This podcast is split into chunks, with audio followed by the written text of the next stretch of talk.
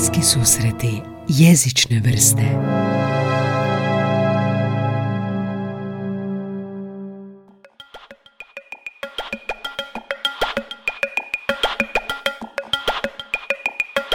Eto, vraćaju mi se gošće iz epizode 4 od jedne od pionira ovog podcasta, Barbara i Željka, autorice portala Hrvatski za svaku upotrebu. Cure bok i hvala što ste prve gošće koje su se vratile. To znači nešto. Znači da ili se vas neko prisili ili bi bilo dobro prvi put, pa evo bok. Hvala vam što ste opet nazad, Barbara Atolić i Željka Jeličin. Kako ste? Ja moram reći da se mi nismo vratile, jer mi nismo ni bile ovdje. Da, vi ste bili na Skype-u, da. Iz srca Covida, no. Ali sad ste barem sad smo preboljeli, pa možemo uživo. Što se dogodilo od zadnji put kad smo se vidjeli, Željka?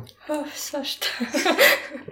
Lektorirali smo knjigu nedavno i obrađivale, hrpa posla novog, svašta. Radite na knjizi, lektorirali ste koju knjigu? Knjigu Jelena Kastanetti, novi roman Živjeti, izlazi 12. prosinca. Baš smo završile s tim sad prošli tjedan, zadnjih mjesec dana smo negdje bavile se s tim. Barbara je uređivala, ja sam lektorirala. Razlika je koja? Barbara? Dakle, ja sam prva pristupila tekstu, ja sam na neki način sudjelovala u njegovu oblikovanju, dakle, izbacivala rečenice koje su možda višak, uočavala nelogičnosti, gledala što se možda može dodati, da ne bude da samo izbacujem i slično. Uglavnom, to je rad na tekstu s autorom i potom se utvrđuje nekakva konačna verzija koja onda ide na lektoriranje i dodatno modificiranje. Je bilo, koliko si kartica izrezala? Koliko si noževa zabila u tu knjigu? Je bilo sukoba? Daj mi behind the scenes detalje. Sad je ovo je strašno jer nema Jelene da kaže svoj stav. Može doći u goste onda pa će opovrgniti. Da, morat ćeš pitati Jelenu malo o tome.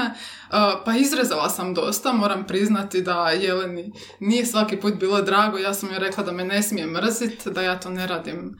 Radim to namjerno, ali ne radim da bih uništila knjigu, nego eto, to je bio nekakav moj doprinos da ja kažem što bi moglo biti bolje, što se može preoblikovati i slično. Jelena je to uvažila, za neke stvari smo se malo dogovorile, malo smo nešto promijenile, nešto smo vratile i tako to ide. Zanimljiv jedan, vrlo dinamičan proces. Dobro, Jelena će nam ispričati više. Željka, i onda dođe tebi, što ti taj iskasapljeni onda tekst moraš raditi, što moraš? Ja sam sređivala pravopisne, gramatičke sitnice, navođenje, citiranje i slično. Tako te neke, mislim s Jelenom nema zbilja tu puno posla, ali naravno svi imamo neke svoje i poštapalice i možda neko drugi koji objektivnije vidi bolje kako bi se neke stvari mogla reći, tako da time sam se ja bavila. Dobro, i ja si slušala možda epizodu s Kapovićem, jel ti odzvanjao u glavi kad si ovoga lektorirala ili imaš tu šta za reći? Ma nije, ja radim to već dugo, tako da znam što se tu treba, a što se ne treba i držim se toga. Dobro, ok, to je bilo lektoriranje kad smo se zadnji put vidjeli kako ide blog. Naime, cure imaju blog književne kritičarije. To ćete mi objasniti šta znači i zašto taj naziv. Imate Instagram profil, Facebook profil, jel vas ima još negdje? To je to. Za sad. Je se nešto promijenilo u odnosu na prvu epizodu što ste mi opisali za profile? Osim možda broja pratitelja. Da, dosta je naraslo, moramo priznati. Da, dosta je naraslo. Čini se da su ljudi vrlo aktivni na internetu. Otkako je korona počela, traže si nove zanimacije, nove edukativne sadržaje. Nekako imam osjećaj da su svi htjeli uloviti svaku priliku za učenje koju su mogli. Tako da, nadam se da smo doprinijele. Promijenilo se to da nam je blog dosta narastao. Blog. Primarno zbog toga što smo mi bile jako aktivne. Što je na blogu? Što je li to književne kritičarije? Željka, što je taj naziv kritičarije? Je li to vaša kovanica neka ili što? Pa da, to smo zapravo, kad smo smišljale kako bismo ga nazvali, nismo htjela da bude isto kao naziv Fejsa i Instagrama, jer ipak smo na početku mislili da ćemo većinom pisati kritike, odnosno recenzije djela, Ali naravno nama nije to dovoljno, mi imamo na blogu različite teme i promišljanja i nekakve zanimljivosti, zabavu, imamo i kvizove, tako da smo onda nekako spojile. Sjećam se kvizova, kvizovi za maturu ste pripremali, mature ste pripremali maturante za, kak je to prošlo? Pa stvarno super, odaziv je bio jako velik i to nam je baš drago i mislim da ćemo nastaviti s tim, možda ne u obliku kvizova, ali sigurno ćemo za iduću godinu. A kak je bio kviz, način pitanja kao na maturi ili općenito? Da, nismo uzimale baš pitanja sa starih matura, jer to mogu vidjeti sami, nego smo prolazile taj i onda smišale slična pitanja. Bilo je otprilike jednak broj jezičnih i književnih, o književnosti kviza. A, jesu se mogli provjeriti odmah kad rješavaju? Da, odmah točno. Bi im pokazalo točan odgovor. I jeste imali kakav feedback da se oni jave, kažu, kako ovo, zašto? Je, znali su se javljati sa dodatnim pitanjima i sa pohvalama, mnogi su rekli da im je to bilo baš super, a mislim da im je to baš dobar način, jer oni imaju osjećaj da se zabavljaju, a zapravo uče, provjeravaju. A, lagana prevara u svrhu edukacije. Je li imate kao podatke tipa koliko je ljudi riješilo neki kviz? Pa imamo, da. Mislim, to je variralo, ali jako puno ih je ispunjavalo. Mislim da je kviz koji se najviše rješava, ujedno i prvi kviz, zanimljivo, da su njega riješili otprilike 15.000 puta. Ma daj. Da. Čekaj, a i prvi kviz, kakav je bio? Šta je to bilo? Prvi kviz je bio o književnosti. Pa mislim da da. Mi smo njih htjele malo tematski sortirati, razvrstati ta pitanja. Više smo ih razvrstavale zapravo za jezične kvizove. Dakle, bili su kvizovi o glasovnim promjenama, č. Jo, sjećam se, pao sam sve, da. Što, č ili glasovni? Da. Da, znači ti kvizovi ostaju sad gore i mogu ih rješavati iduće godine ili ćete mijenjati? Ili tako je, da. Čak smo razmišljale o tome da za sljedeću godinu napravimo nekakvu knjižicu sa dodatnim pojašnjenjima, zanimljivostima, jer nismo htjele ići na taj udžbenički pristup. Da. Naravno da je on potreban i da je vrlo važan, ali oni već imaju udžbenike. Mi smo htjele nešto drugo, nešto što će im biti sistematizirano na neki način, ali da budu to neke zanimljivosti koje će zapamtiti. Da. Mislim, ostaće oni, jel moće iduće godine rješavati, ali vjerojatno će biti još nešto. I kad su rješavali kviz, jel onda samo vide na kraju broj bodova ili ima neki komentar kao moraš na ovome raditi ili kao šta znači određeni broj bodova, jel bilo nešto kontekstualiziranje ili kako? Imale smo više, ovisi o programu u kojem smo radila, negdje su imali da baš uputu na čemu bi trebali, a negdje su imali samo broj bodova, pa onda prema tome mogu. Su vam se javili nakon mature, hvala vam, pao bi da nije bilo vas. Jesu, i zapravo nam se najčešće javljaju maturanti koji žele upisati hrvatski jezik na nekom od sveučilišta i onda kažu ovo nam je bilo super, jako smo, ne znam, shvatili smo na čemu trebamo raditi, bilo je zanimljivo. I koje je to vrijeme, kad je matura negdje ljeto, jel da bila, se to nešto pomicalo radi covida? Nije. Dobro, i kad ste to probali? Kad sam krenula, negdje krajem trećeg, početkom četvrtog čini mi se. Znači, i koliko često su izlazili? Tjedno, dva put tjedno. Utorkom i subotom, sad ne znam, utorkom je valjda bio jezika, subotom književnost, ne sjećam se više točno. Davno je to bilo. Da. I onda dva put tjedno i rješavaju i pokrili ste sve što se može očekivati u maturi ili kako to izgleda? Nismo gledale to na taj način, nego smo išle na nekakve cjeline koje su njima možda problematične. Primjerice, glasovne promjene su vrlo zastupljene na maturi, a njima stvaraju određene poteškoće, pa smo se više vodile za takvim primjerima. I onda što je najteže bilo? Što ste primijetili? Gdje je najmanji skor? Možda čak i zavisne i nezavisne rečenice složene, to je svima nekako problematično, određivanje vrsta rečenice.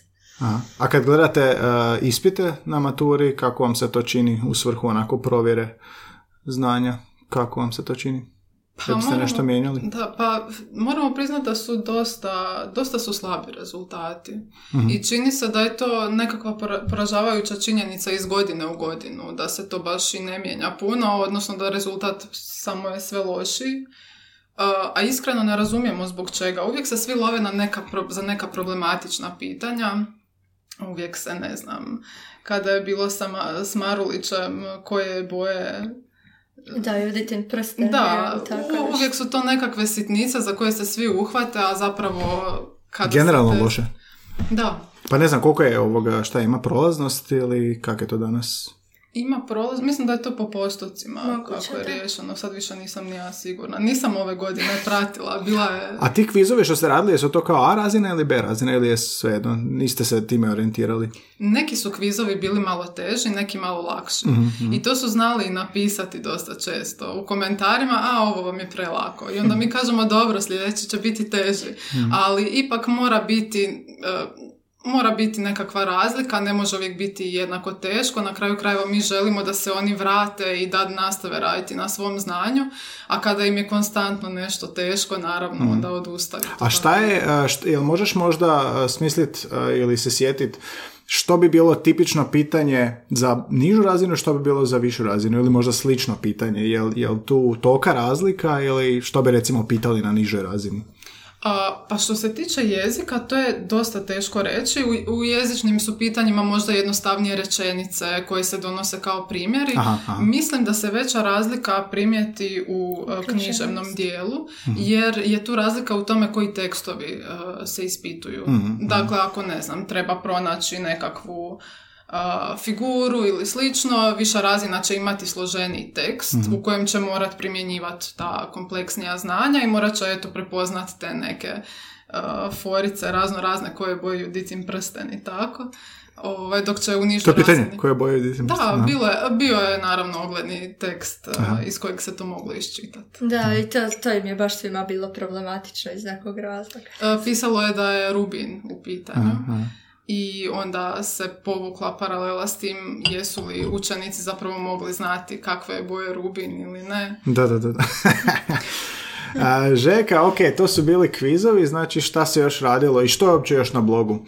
Rekla si intervju i što? Imamo rubriku kritike se zove, tamo čitamo i starija djela i neka svježa otisnuta, tako nam se zove. A vi osvrt dajete na djela? Da. Imamo intervjue, spomenuo si razgovor i ugodni, to smo isto ove godine malo više pokrenule. Šta još imamo? Kako osvrti onda, kako to izgleda? Znači što je fokus vaše recenzije? Jel više da nas motivirate da čitamo ili kao da vaš osvrt bude, vaša ocjena, neka zvjezdice ili kako to izgleda? Pa ne, ocjene ne dajemo, na početku jesmo, ali smo onda zaključili da je to preteško, a i presubjektivno je. Uglavnom se trudimo potaknuti, da, pogotovo za nova djela, dočarati nekakvu atmosferu, istaknuti što bi možda bilo zanimljivo, a starijima ipak pristupamo nekako, odaberemo se nekakvu perspektivu na koju ćemo pogledati djelo i onda pišemo o nečemu, odnosu među likovima ili karakterizaciji nekog lika ili slično. A kako birate koja djela recenzirati? Pa čitamo što nam se čita i onda pišemo. Ono što čitate i onda... Da, zbilja nema sad nekog da idemo ciljano. Mislim, ja odem u knjižnicu, uzmem nešto što bi pročitala svakako i onda uglavnom pišem. S tim da mi pišemo većinom za domaću književnost, te osvrte. Znali smo na Instagramu objaviti, naravno, jako čitamo neko strano djelo, pa ako nam se jako sviđa, ali većinom su na blogu. U biti mislim da su možda čak i svi na blogu domaća djela. Mm-hmm. I pisce imate, Barbara, intervjue? Imamo, to smo pokrenule ove godine u karanteni, kad su pisci bili također... Sve je nastalo u ovoj karanteni, svakake divne stvari kao i ove podcasti. Čini se da smo imali više vremena, jer smo mi o tome razmišljale, imamo rubriku na blogu već dugo, ali naravno nikako stići. Pa čak možda nije do toga što smo imali više vremena, nego imaš osjećaj, a dobro, ako sam sve dosad to odgađala, možda je sad pravi trenutak. Ova karantena nam je svima perspektive izokrenula. I jel se javite piscima, kako to izgleda? Pa javljamo im se najčešće. Nije da smo mi u sad nekakvim odnosima s nekim pa da na temelju toga, nego jednostavno onaj tko je aktualan, tko je izdao novi roman ili nam je zanimljiv iz nekog drugog razloga, dobio je primjerice neku književnu nagradu ili slično, to nam je kriterij. Zapravo odabiremo ljude s kojima bismo stvarno željeli razgovarati. To nije...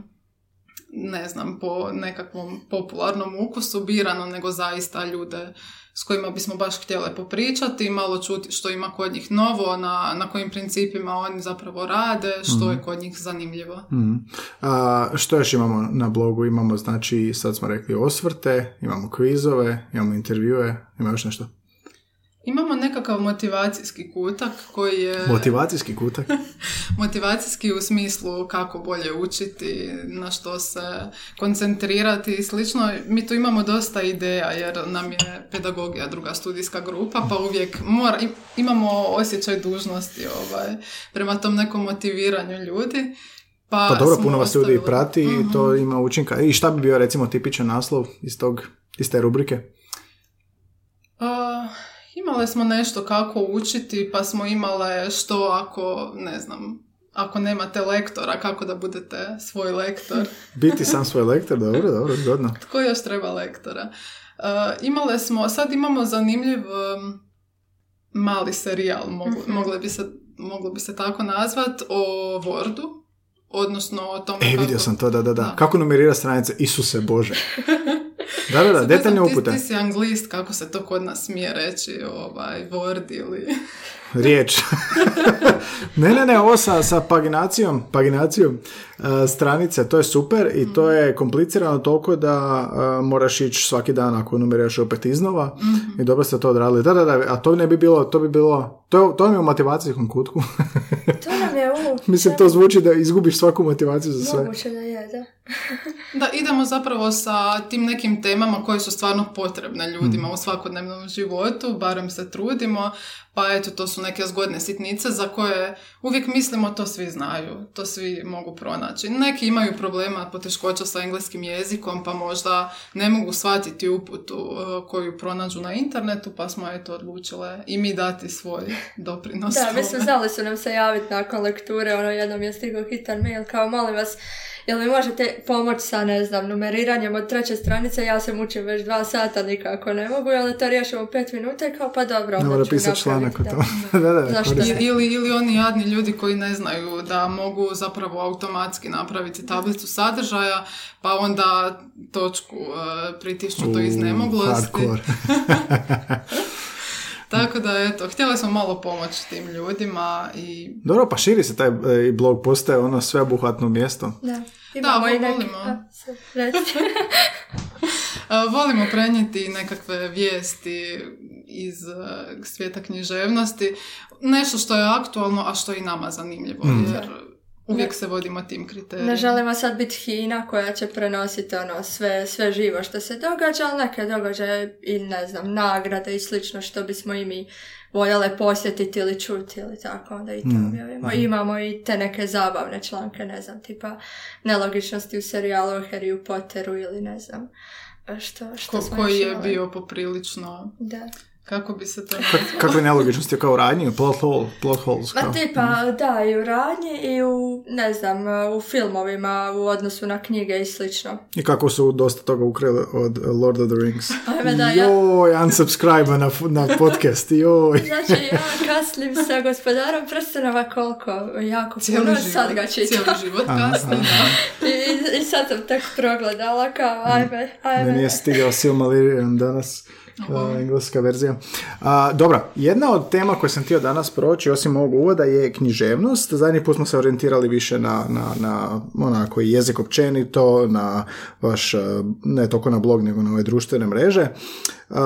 Htio sam pitati jedno jednostavno pitanje. Ja sam kao anglist i germanist uvijek nekako navikao čitati na engleskom ili njemačkom i stalno mi je bježala domaća književnost. I kasnije sam se vratio malo u domaću književnost i čitao ovo, ali sam uvijek imao problem jer nemam vremena otići u knjižnicu, ne idem na književne večeri i kako da ja znam što nudi hrvatska književnost. I zato sam nekako i naletio na vas i na vaš blog i smatram to dobro na blogu, ali kako da prosječni čitatelj koji želi čitati na hrvatskom, želi čitati našu književnost i današnju suvremenu književnost i ne zna gdje početi. Jel postoji načini kako otkriti na jednostavan način što danas imamo? Kao prvo to, što danas izdaju naši pisci? Pa moram priznati da je književna produkcija kod nas poprilično velika.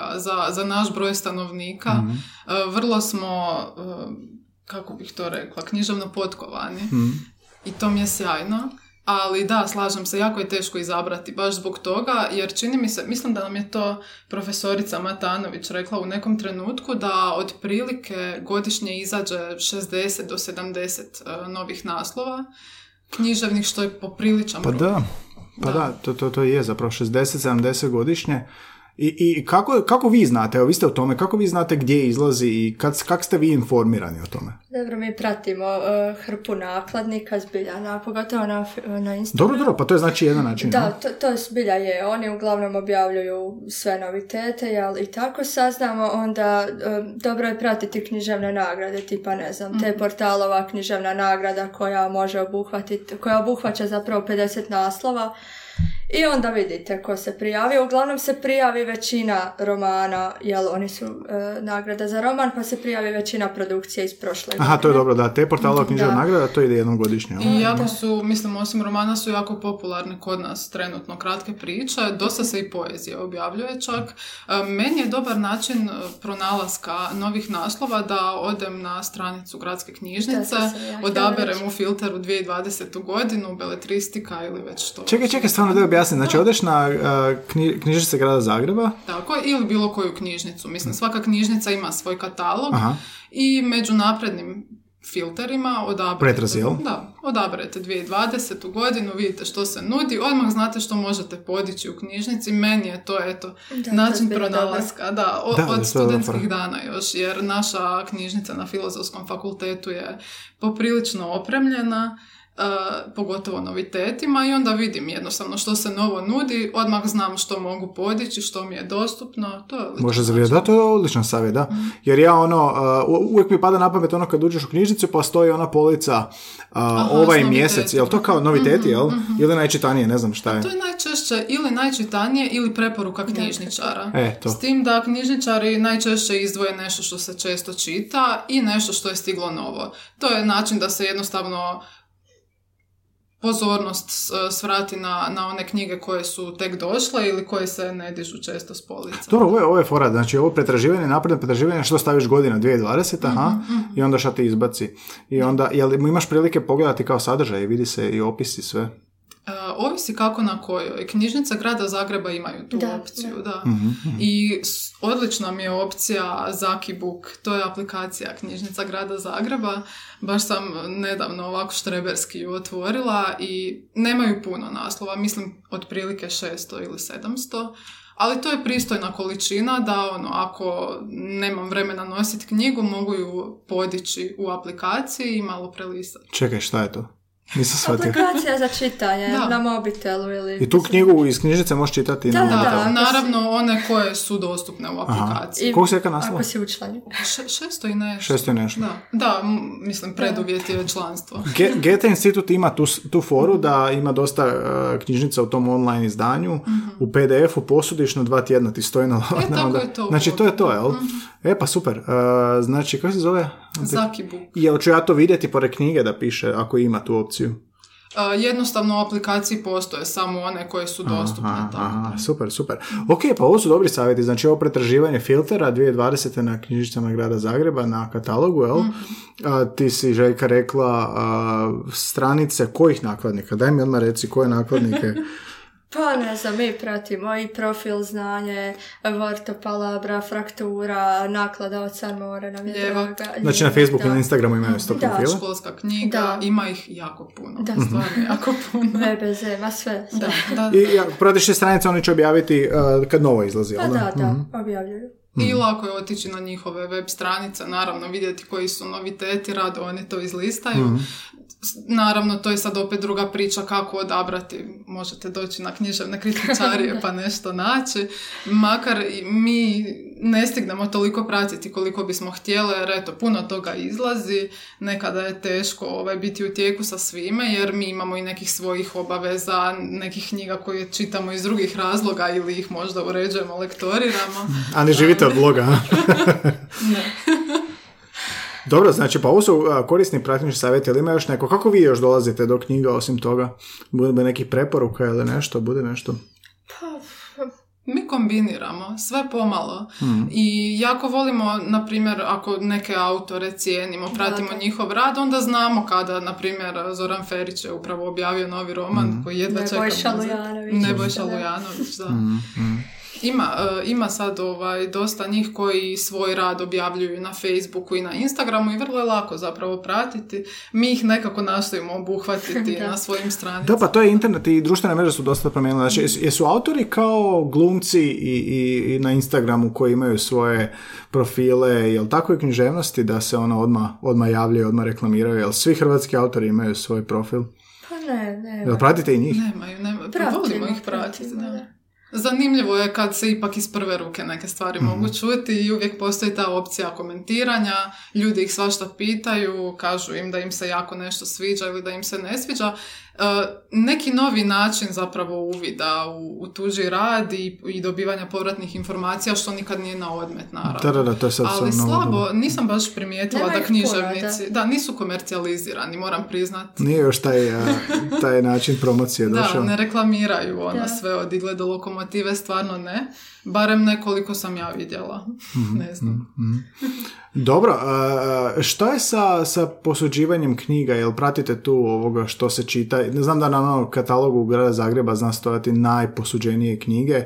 Jel to možda utječe na vas? Jel gledate malo koliko ljudi čitaju? Koliko... Znam da sam čitao jedan vaš intervju gdje ste rekli kao nije sve tako crno, Hrvati ipak čitaju u obranu Hrvata. Je bilo tako nešto? Ne, da, nedavno smo to rekli, dobro vam to zapazio. Zapamtio sam ja, nemojte. U intervju za Studentski HR. Studentski HR, tako je. Željka, šta je bilo u tom intervju, da mi malo prepriča i šta je bilo poanta toga? Studentski HR organizira projekt Čitaj pitaj, koji će se, to je bilo za taj intervju, koji će se održati sad u srijedu i to je zapravo, bit će nekakva panel rasprava, bit će book crossing i quiz o književnim adaptacijama na filmu. I mi smo zapravo dobile poziv da razgovaramo o književnoj kritici, o tome gdje je ona danas, po čemu se razlikuje možda današnja književna kritika od književne kritike nekad i slično.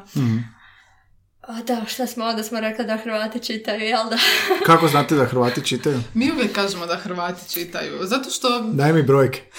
Zato što kad pokušavam posuditi neku knjigu, moram ju rezervirati. To je istina, to sam ja primijetio, da. I neke onda Pogotovo novitete, da. Da, i više rezervirano 2, ili kao drugi si u nizu. Da. Pa zna biti 6 i tako. Čak nije samo za novitete, ne znam, među novitetima to je najčešći slučaj, pogotovo ako je u pitanju, ne znam, Elena Ferrante ili neko tako, ali to je čest slučaj i sa Harryjem Potterom, Gospodarom prstenova, ne znam kakva su tvoje iskustva, ti si posjeđivala. A do njega sam došla lako, ali kombinirala sam knjižnice, kad se učlaniš u Knjižnice Grada Zagreba, možeš svugdje posuđivati, pa sam ja onda... Ovaj podcast je neslužbena reklama za Knjižnice Grada Zagreba. To pretvara se tako, da. Ali da pače, to su dobro riješili, ali naplaćao sam se kazni. Kad sam bio u samoizolaciji, kad sam bio u samoizolaciji, onda sam pravio se blesav i dođem ja u knjižnici, kažem ja, pa ja sam malo kasnim, bio sam u samoizolaciji, očekujući, oni će sad meni, pa jeste dobro, kaže ona, pa možete platiti u onoj knjižnici gdje dugujete sve, ne morate u ovoj. Nosite te dugove. Nema šala s njima. Da. Gdje smo stali? Znači, Hrvati čitaju, vidimo to po tim posuđenim, dakle, knjigama, čekanjima. Interliber je dosta jak kroz godine, to su te gužve, to su masa novaca, ove godine nažalost otkazan ili primješten za proljeće, ne znam je li to isto. Mjesec. Da, to je isto kao, mislim, vidjet ćemo. Što se dogodilo onda s Interliberom, je li postojao neki alternativa, što su izdavači napravili, što se Željka tu dogodilo? Pa postojali su internetski popusti, mislim ne samo internetski, imali su izdavači u svojim knjižarama, ali ti interni, ajmo reći. Mi smo baš slagale članak sa svim izdavačima i popustima, to su nam se isto ljudi javljali kao spasili ste nas. Znači stavili ste u članak što? Sve? Popis svih izdavača? Da, i popusta koje su oni osigurali. Aha. I onda, link na njihovu stranicu pa su ljudi mogli pogledati, naravno gdje bi dospjela da smo popisivale sva djela, ali bio je to dosta opsežan članak. Da, to je onda kao virtualno vidiš gdje piše popust. Aha. Da. I kako su bili popusti? Su bili isti kao što bi bili? Pa čini mi se da i nisu. Na Interliberu, pravom se znaju cijene zbilja dosta spustiti. Naravno, za nova djela ne očekuje nitko da će biti sad snižena na, 20 kuna, ali čini mi se da kad dođeš baš na Interliber je puno bolji ulov, i to smo čuli od ljudi koji su nam komentirali članak i javljali se, i kasnije smo mi ispitivale što ste kupili, jeste zadovoljni. Dosta je bilo tu nečkanja, i neki su čak rekli da čekaju ovaj proljetni. Meni je baš prijateljica rekla, kao, planirala sam si kupiti neku knjigu o Zagrebu, prošle godine je bila snižena 80 kuna i nisam ju kupila, ove godine nije uopće snižena, tako da kao pričekat ću, možda sljedeće godine bude.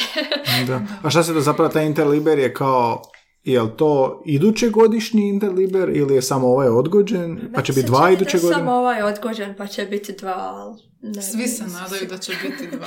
Da. Kamo sreće. I kako je bilo sa tim popustima? Ste vi možda ugrabili šta i šta se nudi ove godine? Jeste primijetili šta? Kakvi su trendovi? Opet poziv na reklamu. Da. Kakvi su trendovi ove godine? Mi smo, obje smo zapravo kupile, nismo mi smo dobile. Dosadne, da. Mi smo dosadne. Mi smo kupile leksikon književnih likova profesora Krešimira Nemeca, to je naš fakultetski profesor kojeg jako volimo. Pa smo kupile, evo, naklada Ljevak je imala popuste, mislim 20% otprilike na nove naslove, ali su oni ukinuli su troškove dostave, pa je to bilo zgodno. Aha, mogu si naručiti bez troškove dostave. Mm-hmm. Jer na to su se ljudi najčešće žalili. Nitko ne želi kupiti sve knjige u jednoj knjižari od jednog nakladnika, i onda kada se to sve iskombinira, ispadne puno skuplje zbog troškova dostave. Jel to bilo, znači svi su ukinuli izdavači ove godine? Ili? Ne. Samo neki su imali tipa nakon 300 kuna je besplatna dostava ili slično, ali mislim da ih čak i nije bilo tako puno koji su ukinuli. Znači nije baš ko Interliber bilo. Ne.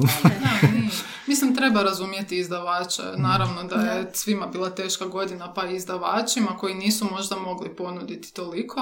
A i to je taj element prevare, ja bih rekla, kada ljudi očekuju da će novi naslovi biti jako sniženi. Naravno da će izdavač na vrh staviti novi naslov jer želi njega prodati najviše, a novi naslov nije snižen, a malo treba prokopati. Ja sam, na primjer, na stranici Znanja našla dosta engleskih naslova koji su bili po, 20-30 kuna. To je zgodno. To je stvarno dobar popust, ali eto, mislim, po preferencijama svatko voli nešto drugo, pa... Jedna stvar što sam skužila da me ove godine fali, a mislim ja to nisam nikad radio, osim kad sam bio mlađi dosta, da bi odešao u knjižnicu i razgledavao police i onda odlučio nešto. Uvijek nekako znam što ću pa naručim, ili znam što ću pa odem posuditi, i to opet rezervacija preko interneta ili čekam red, jelda, dok ne dođe. I fali mi to neko brauzanje police. Jel su naše knjižnice take? Jel mogu ja ući, mislim... Mogu ja ću knjižnicu knjižaru pa da to radim, jel vi to radite, jel to nešto što više nitko ne radi, ili kako to vidiš? Možeš ući, naravno. Čini mi se da nova frakturina knjižara ima čak i nekakav kutak za popit kavu, prolistati knjigu i slično, da. Ali htjela sam reći, čini mi se da i za Interliber to ljudima najviše nedostajalo. Kad dođeš tamo, uvijek nešto iskopaš, prođeš, vidiš, zapne ti za oko, a ovako, trebaš po internetu tražiti, kopati te popuste, što i nije uvijek lako pronaći, tako da mi se čini da im je i to nedostajalo. Ali da, mislim, možeš u većinu knjižara, ja ne znam ni za jednu u kojoj ne možeš. Pa ne znam, ali sve su mi nekako, znaš kako mi djeluje? Djeluje mi ko plus market sa onim pultom, ti sad ili znaš što ćeš uzeti ili ćeš reći njoj, jer ja ne znam, kao da mi je čudno reći sad ja gledam na što sam gledat. Čak osjećam da ću me gledati kao lopova. Nego ne znam, nekako nisu posložene možda te police na taj način, ili ne znam, ja to tako doživljavam, ali jel to ljudi rade ili imate osjećaj da isto kao ja, tako znaju šta će pa naruče ili rezerviraju? Jel se vama to dogodi?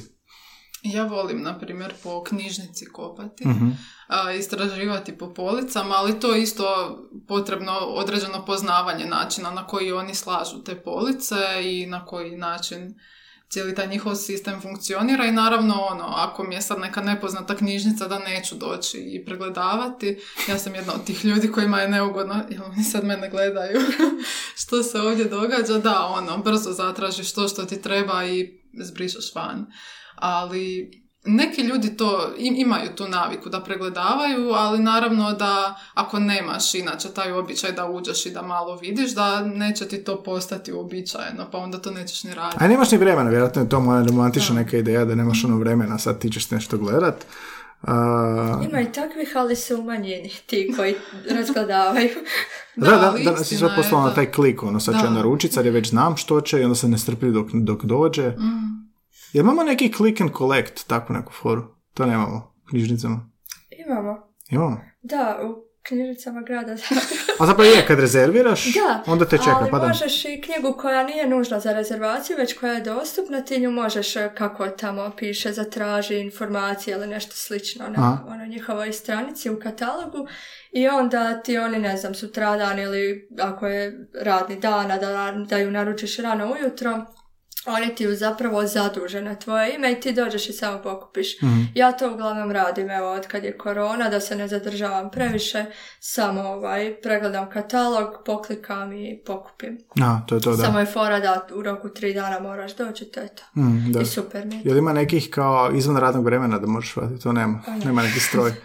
To Goethe-Institut ima da kada će reklamiramo i njemačku knjižnicu, oni imaju taj sustav, isto online, ovo što ste rekli, isto rezervacija, ali imaju taj sustav gdje dođeš, samo onak skeniraš na sustav i ostaviš antikontakt. To ima i knjižnica Filozofskog fakulteta. Ima, jel? Ali nije izvan radnog vremena, već ono, u sklopu kata je, pa samo jel. Super mi je ta knjižnica, tamo sam došao radit, makar nisam bio student tamo. Najdraža knjižnica, ali to nije objektivno, tako da. Isto tamo. Pa evo, meni je objektivno, ja sam sa Osijeka Filozofskog fakulteta, hvalim ju. Bio sam tamo i učiti i raditi. Ja sam jednom bio ovako, radim nešto, čitam, za doktorat je nešto bilo i pored mene hrče žena spava. Ali bilo je tako lijepo, ovako tmuran dan i ona je imala neki svoj jastuk ili nešto, čak tako. Ali ne, ali i baš je ovoga motivirajuće okruženje. I domaća atmosfera. Domaća atmosfera. A mi smo tamo provjeli pola života, čini mi se, bar evo, sve te godine studija. Da. Od toga da nas ljudi, dobro, nas nisu toliko upozoravali da čvrljamo, ali radile smo i to. Samo što mi bolje poznajemo te kutke gdje se možete zavući. Gdje je tišina, gdje je skriveni kutak, hidden gem. Gdje otići ako želiš da te svi kolege sretnu i pitaju što radiš, gdje otići ako zbilja želiš učiti, tako. Je, vidite kad u NSB i kak je to tamo riješeno? Meni je to tako nekako nedostupno, nekako onako grubo, hladno. Recimo, Filozofska je baš ono ugodna, ti sad misliš ono došao si i vidiš kako je pristupačno i samo sjedneš i radiš. Ne moraš biti student tamo i ovoga. A NSB mi je nekako, kao prvo mi izgleda glomazno, ne vidim, da bar vidim kroz prozor da su to neke ono. Kako vi to vidite? Za NSB praktički uputa trebaš da se snađeš tamo.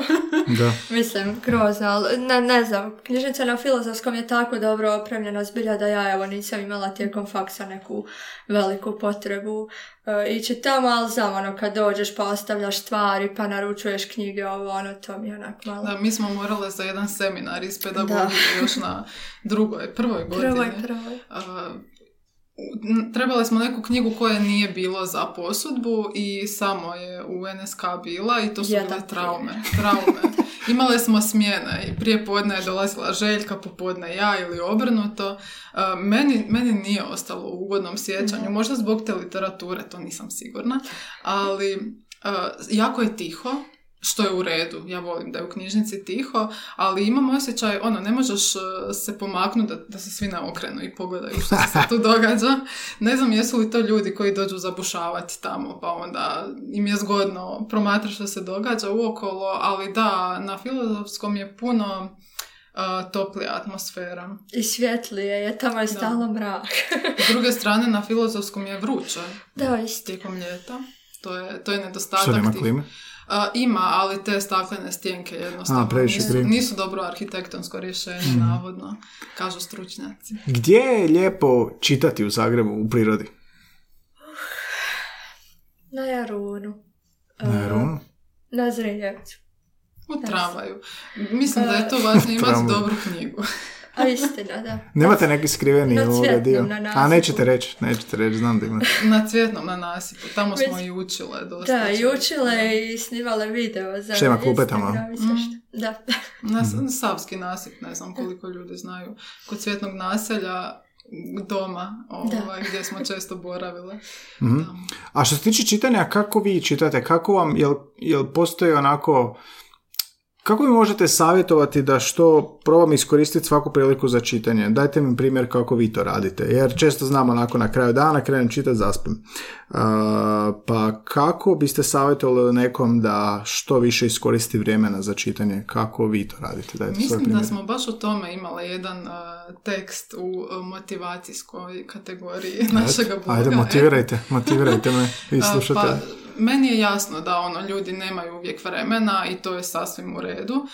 Ja isto imam trenutke kada čitam više, kada čitam jako puno i u tjednu pročitam ne znam koliko naslova, a onda 2 tjedna ne čitam ništa, jer jednostavno se tako posložilo.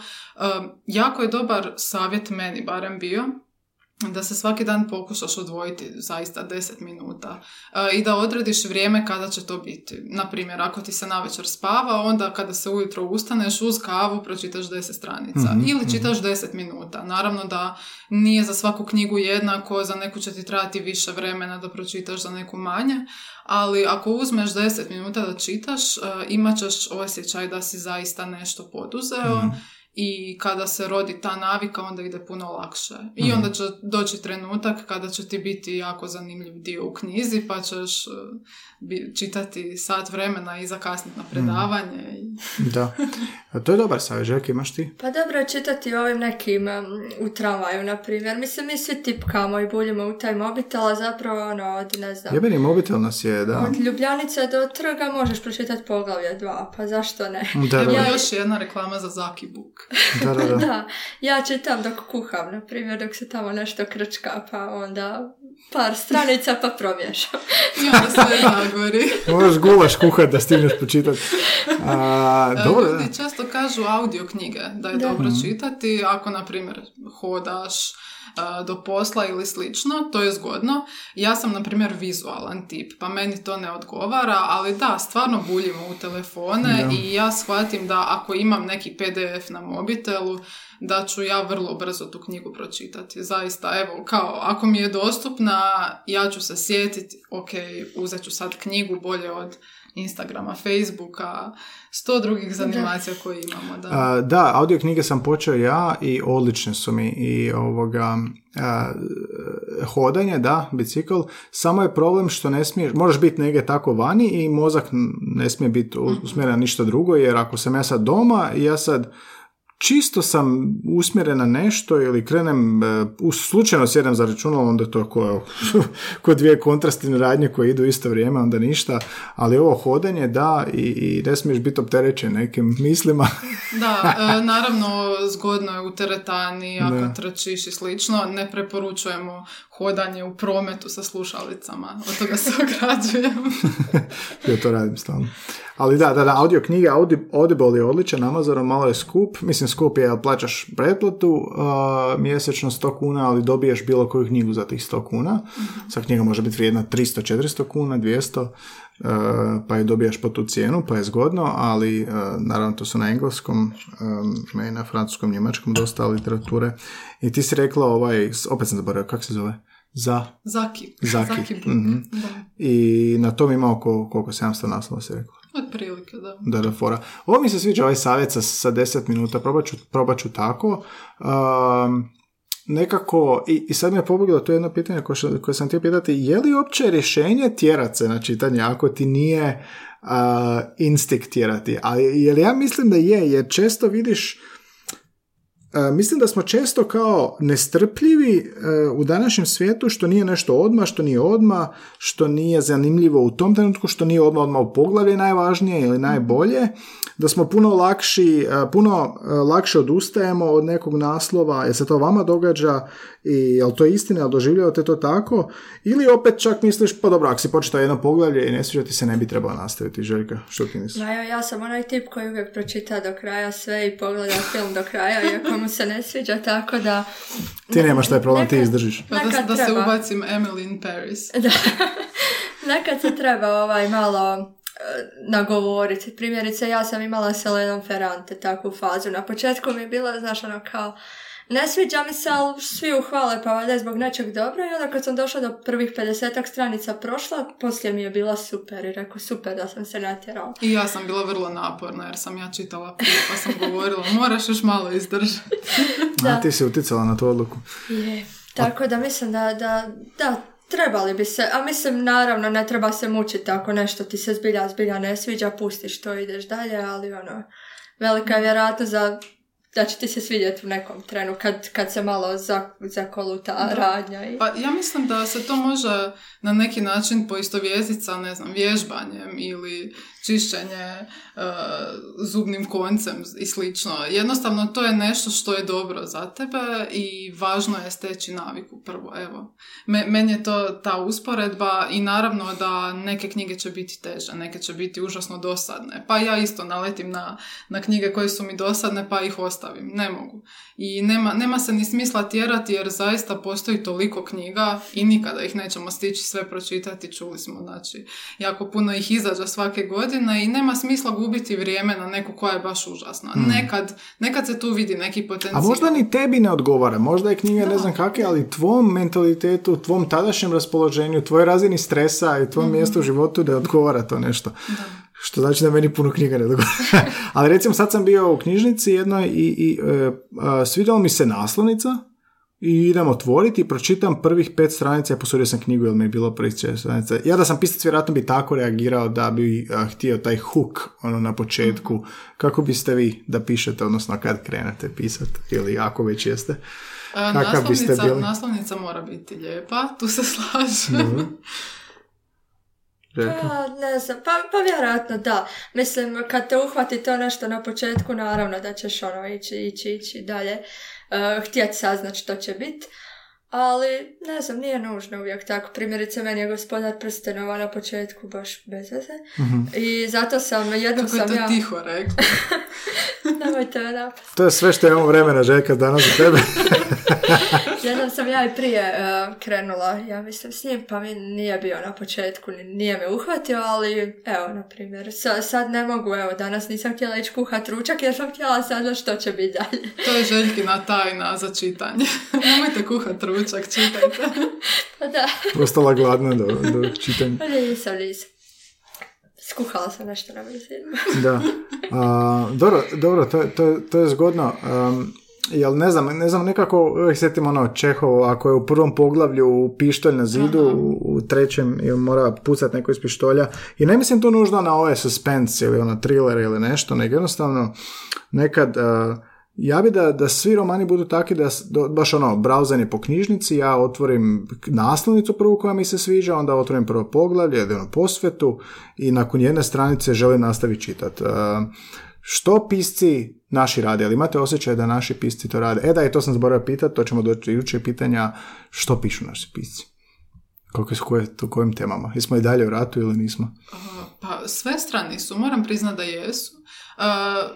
Dosta se vraćaju na te problematične teme. Imam osjećaj da je čak gora situacija, evo sad će me ubiti ljudi koji se bolje razumiju u film, ali imam osjećaj da hrvatski filmovi uvijek potežu te teme. Mm-hmm. Uvijek se vraćamo na rat, uvijek se vraćamo na nekakvu netrpeljivost etničku i slično. U književnosti je malo drugačije. Možda i u filmu, evo ne znam. A kakva književnost? Koje se teme gone? Pa u književnosti mi se čini da smo se okrenuli ljudima, ispitivanju karaktera, da je to dosta česta tema, da se sa nekakvim psihološkim, psihičkim pojavama, stanjima i slično. To mi se čini dosta zastupljeno u zadnje vrijeme. Da, i dosta, ne znam, piše se o nekakvim... O ženama, ne znam, Slavenka Drakulić je imala svoj serijal o slavnim ženama, Milevu Einstein je, o njoj je pisala, o Fridi Kahlo i slično. Čini mi se da je to isto nekako dosta zastupljena tema, o ženama, ženskom tijelu i slično. Jer imamo trilere, imamo li krimiće naše, imamo li horore, žanrovsku? Pavao Pavličić je izrazito i tu se iskazao što se tiče krimića. Da. Koji roman? Pavao Pavličića. Aha, Pavao Pavličić, ali nije Jurica Pavičić. Da. Šta je od... Pa Pavao Pavličić je od djetinjstva, od godina. Da, čovjek je izdao više od 100 naslova. 100 naslova, dakle to je čudo jedno. On, mislim da više na police mu nestanu vlastita djela, nevjerojatno. Da, a pišu i Ljubiće i tako, taj Čiklit i tako. Da, bila je Ima Sanja sam. Ovdje, Srdić Jungić sa svojim... Da, ja sam čitala njenu knjigu nakon podcasta što sam slušala. Eto, kak ti je? Ti dobro? Ti zabavno? Da. Si čitala tijekom ljeta? Čitala sam... Da, jesam tijekom ljeta. Da. Ja se Čiklit mora čitati preko ljeta, šta da, ako... Ne. Na plaži misliš? Da, ako nije onda... Dobro, znači razne teme i kažeš ljudski karakter dosta se istražuje, ha? Ima dosta, naprimjer dosta se miješa i sa tom nekom povijesnom podlogom, recimo jedna Katarina Haller ima zanimljiv roman Nadohvat koji se bavi jako važnom povijesnom temom, ali iz perspektive mlade žene, odnosno djevojke. Tako da mislim da smo dosta zašli u tu, dobro je to Željka rekla, nekakvo buđanje tih ženskih glasova koji su izrazito važni i izrazito zastupljeni, ali možda ne u našoj književnosti bili dosad.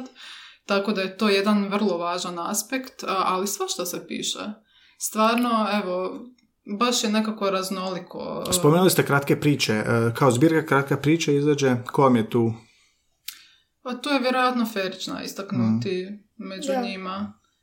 Ne znam sad što sam novo čitala od kratkih priča, da mi je bilo zanimljivo. Je li to neka forma koja kod nas, reka se, ima sad uzlet ili...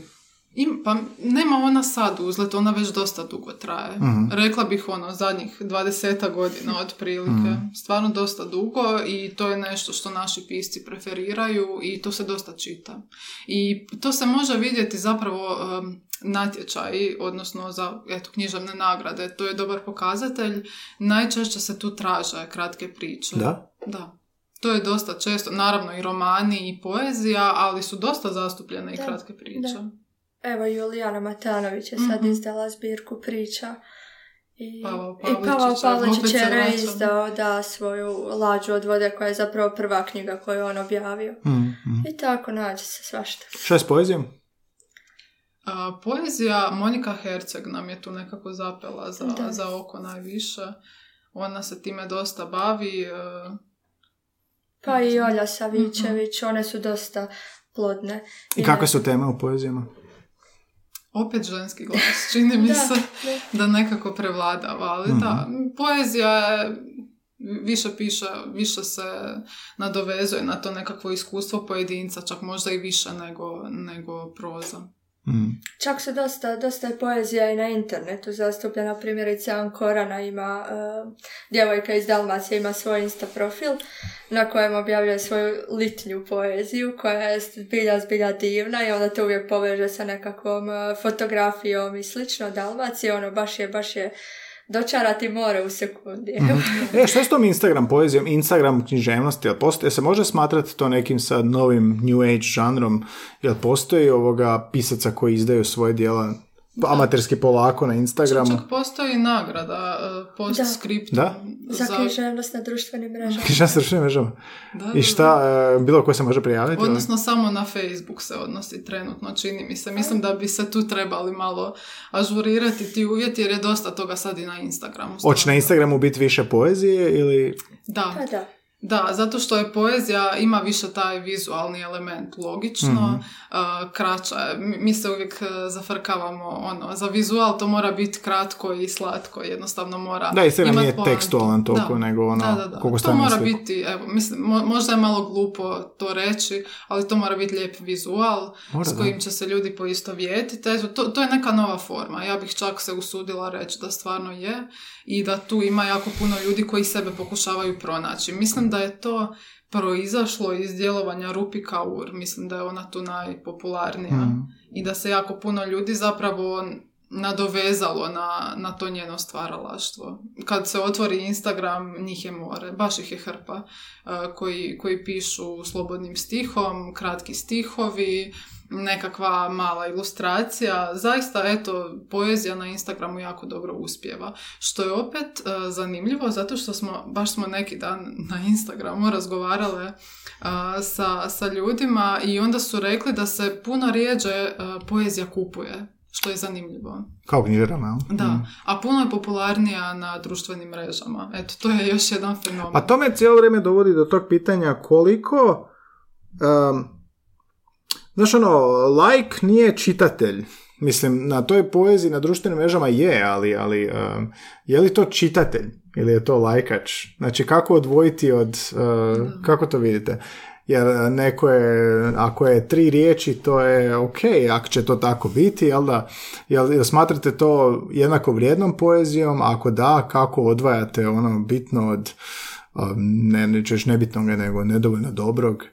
Ili je to svejedno, jer poezija je slobodna i svako ima pravo se baviti? Pa mislim da se književnost, baš kao i sam jezik, prilagođava. Mm-hmm. Stalno se prilagođava i to se dogodilo na neki način s poezijom. Ne znam, mislim da je jako teško to reći sad što je vrijedno, a što nije vrijedno, kome je to vrijedno, kome nije vrijedno, tko to čita, tko ne čita. Mislim da ako je našla svoju publiku, da je svakako vrijedna spomena. A sada dalje procijeniti što je tu vrijedno u njoj. Kao Nives Celsius pobjeda Kiklopa. Može se povući paralela. Da je čitanije bilo, ja? Ne treba odmah to otpisati zato što je na društvenim mrežama, ne znam. Mm-hmm. Ne mora biti ni sve što je u zbirci vrijedno. To je netko procijenio da je vrijedno, ali evo, ne znam, svatko će reagirati drugačije. Mm. Na to, sve tako to subjektivno, što bi se reklo, da. O ukusima se jako puno može raspravljati, ali se ne može donijeti konkretan zaključak. Da. A spomenuli ste recimo Kastanetti, ona je jako aktivna na društvenim mrežama, kao jedan primjer od tih pisaca. Kako oni, ona ne može objaviti svoj roman na društvenim mrežama, ali kako ona motivira te da čitaš ili kako ostaje zapažena?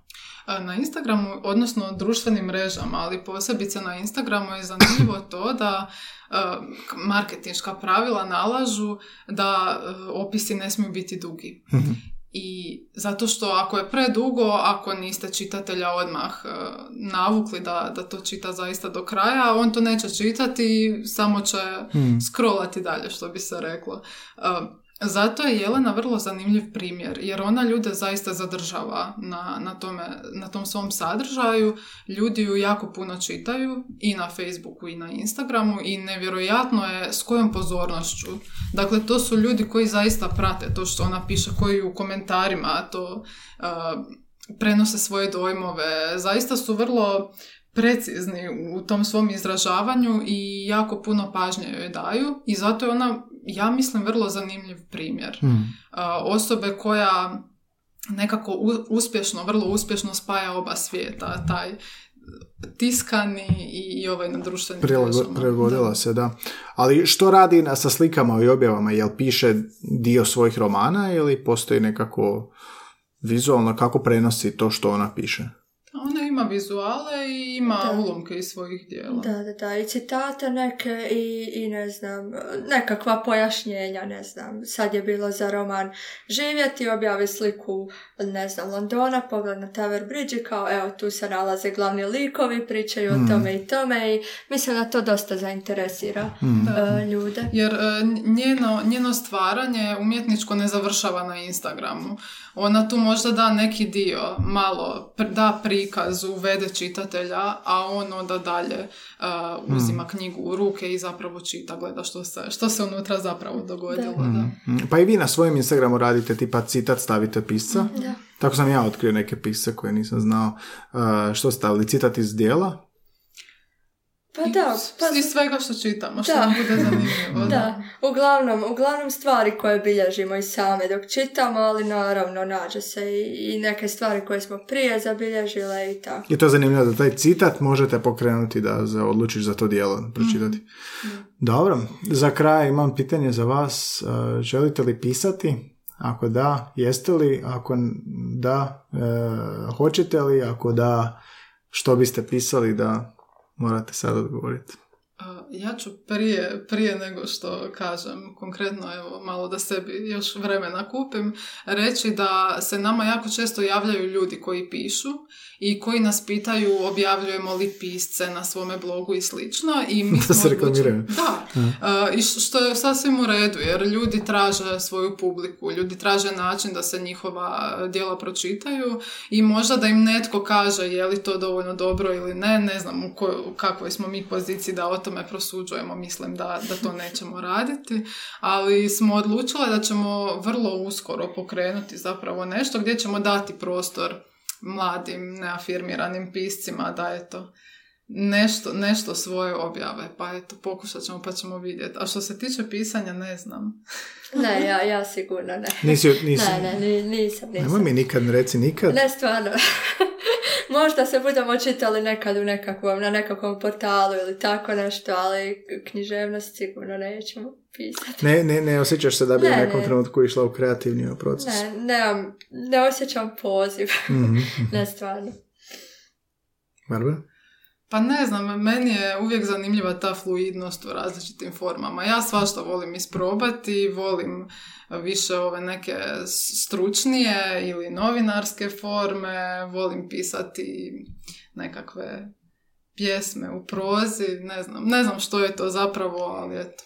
Nisam još odlučila. Tražim se. Ja stvarno mislim da ja se divim ljudima koji napišu roman, jer toliko toga stoji iza romana. Ne kažem da iza zbirke kratkih priča ili zbirke pjesama ne stoji, ali za roman je to ono neka potpuno druga vrsta logistike. Da, baš logistika. Ti moraš imati genijalnu ideju, stvarno jako dobru ideju i to što si ti rekao, moraš zgrabiti čitatelja odmah na početku, moraš imati dara da to sve izvedeš. Zato mi je, na primjer, bilo jako zanimljivo sad Jelenin roman promatrati iz te uredničke perspektive, jer iza pisanja romana stoji toliko posla. Tako da mislim da nisam još našla svoju temu. Eto, moglo bi se tako reći. Ok, onda drugo pitanje. Da, kad bi pisali, jel bi pisali poeziju ili prozu? Moju dramu. Prozu, vjerojatno. Ja bi svašta isprobala. Izbjegla si mi sve odgovore. Poezija o prozi, doslovno se rekla malo prije. Da. Dobro, ok, neću daviti s ovim. Ok, pa odlično ste mi stvari ispričali danas, evo, u više o smjeru književnosti i konkretni savjeti kako čitati, što čitati, gdje čitati, tramvaju, da kuham. Dobro, jel, što nas još čeka koje planove imate, koje želite ili ne želite otkriti za književne kritičarije, za hrvatski, za svaku upotrebu? Sjećam se da si ovoga stavila, Željka, natpis, kada vam je bila obljetnica ili neki rođendan portala, da si stavila kao, a što nas još sve čeka? A što nas sve tek čeka? Ajde, čujem, što vas sve tek čeka? Pa mi uglavnom spontano dođemo do nekakvih tih svojih novih ideja. Sve se nekako spontano razvija i širi, jer nam padne nešto nas potakne i padne na pamet. Eto, htjeli bismo još pozabaviti se državnom maturom i iduće godine i više se još usmjeriti na te nekakve edukativnije sadržaje, jer nam se čini da to ljudi zbilja danas zato i prate i čitaju i ne znam, vidjet ćemo. Da, Željka je napisala što nas još sve čeka jer ne znam. Da. Što nas još sve čeka, čudim se, pitam se. Da, ne znamo ni mi još, ali eto, mi nekako se trudimo postati platforma koja će objediniti književnost i jezik i sve to što nas zanima, jer sve to zapravo naše područje interesa i čini se da to ljudima odgovara i da im je to zanimljivo. Ne znamo još ni same u kojim će to smjerovima sve otići, ali bit će ih još dosta. To je dobro da nemate ono rigidan plan, nego se spontano i dozvoljavate u perifernom vidu nešto što vidite i onda možete popratiti to. A naravno ima još toga što ti ne smijemo otkriti. Bože, ne smijete otkriti. Svojim vas drugi put u podcast, ne smijete ni otkriti. Pa možda tamo četvrti put kad se nađe. Četvrti put. Dobro, ok. Gdje ste, kako se točno zovete, na kojem profilu, na kojim društvenim mrežama i koja adresa bloga? Hrvatski za svaku upotrebu je na Facebooku, H je za sve smo na Instagramu. H je za sve, aha. H je za sve, da, skraćeno. Mm-hmm. A blog je www.književnekritičarije.com sa crticom u sredini. Da, knjizevne. Crtica. Pa dobro, književne kritičarije u Google i bit će dobro, da. Da, to stoji. Dobro, kog biste htjeli čuti u podcastu? Neću vas pitati što vam jezik predstavlja, evo tu sam isprintao, ali ste mi već... Šta ste rekli prvi put? Mogućnost. Da, za današnji razgovor bi bilo prikladno sve. Sve. Dobro, napisat ćemo sve, tako ćete mi se slika. Dugujete sliku zadnji put. Vi ste jedini ostali bez slike. Tj. Ne, imali ste sliku, ali imali ste neke umjetničke vaše fore. Sad ste tu u studiju, pa morate se slikati. Dobro, ili imate neki savjet za nekog u podcastu? Kao što ste vidjeli ko je već sve prošao. Koje sve vrste djelatnosti, odakle se dolaze ljudi koji se na neki način oslanjaju jezik. Imate li neko da vam je pao na pamet? Mene bi bilo fora da dođe netko od ovih starijih novinara, ovih koji se bave, koji pišu za tiskana izdanja baš, pa da usporedimo kako je to u odnosu na portal, kako oni to sve gledaju. Jer je li tisak mrtav? Da. Je tisak mrtav, da. Barbara? Pa ne znam, meni je uvijek zanimljivo čuti mlade autore, jer mislim da su to ljudi sa najviše ideja o životu, o svemu i uvijek je zanimljivo zapravo poslušati kako oni razmišljaju ono od situacije u svijetu i državi pa do njihovih djela. Tu sad ima uvijek svašta, baš puno tema. Ok, dovest ćeš mi onda mlade autore. Super, hvala cure puno, evo oduševljen sam što se drugi put nalazimo, naravno bit će i treći i četvrti put. Sve što želim je do idućeg susreta je da imamo novih tema, što će značiti na kritičarijama i na Instagramu očekujem nove kategorije, nove motivacije, nove djelatnosti i nove savjete kako čitati osim dok kuham. Željka, od tebe očekujem dojmove o Gospodaru prstenova. Može. Barbara, od tebe očekujem da ćeš mi reći idući put šta bih htjela pisati. Može. Idući put. Ili četvrti put. Četvrti put, da. Eto, vratile su se Barbara i Željka. Epizoda 4 je komplementarna epizoda ako želite upoznati malo više od početka. To je od početka karantene. 3. mjesec 2020. Ne znam kad ovo slušate. Znate da se slušaju u Kanadi, u Njemačkoj, u Ruandi. Pozdravite ljude iz Ruande. The Tokija. Dobro, hvala vam puno što ste bili opet gošće. Eto, u bliskim susretima jezične vrste susrećem se s ljudima koji se na neki način oslanjaju na jezik kako bi nešto ostvarili. Barbara i Željka vode blog, vode društvene mreže, populariziraju jezik i književnost, pomažu mladima, maturantima, neki pišu, pišu znanstvene radove, neki pišu novinarske radove, a neki lete avionom pa koriste specifičan jezik. Dakle, u ovom podcastu ćete pronaći zaista svašta. Ko je vama bio najdraži? Ajme, pa teško je izabrati, ali stvarno. Ko ti je bio drag? Ko ti je ostao pamćen? Klavuški. Dobro. To je tvoja struka. Da. To mi je bilo baš jako zanimljivo. Epizode s lektorima, prevoditeljima. Ajme, da. To je bilo zanimljivo. Sad bi trebala proći popis pa da ti nabraju sve stvarno. Dobro. Zanimljivo je čuti kako drugi gledaju na jezik. Kako reagiram, kako ih šokiram s pitanjima. Dobro, ok, eto, to je to od nas za danas. Slušajte svaki ponedjeljak inspirativne goste poput mojih današnjih gošći i četvrtkom idu neke onako trivialne epizode o učenju jezika, o lingvistici, o zanimljivostima iz svijeta jezika, a ponedjeljak u 11 na svim kanalima podcasta, Google Podcast, Apple Podcast, Audio Podcast, koji god, iHeart, svi preuzimaju od Google i Apple-a i pretplatite se na kanale na društvenim mrežama Bliski susreti jezične vrste Facebook, Instagram @bliskisusretipodcast, Twitter na kojem nema nikog, mislim meni I to je to. Cure, hvala vam puno i vidimo se opet uskoro. Hvala tebi.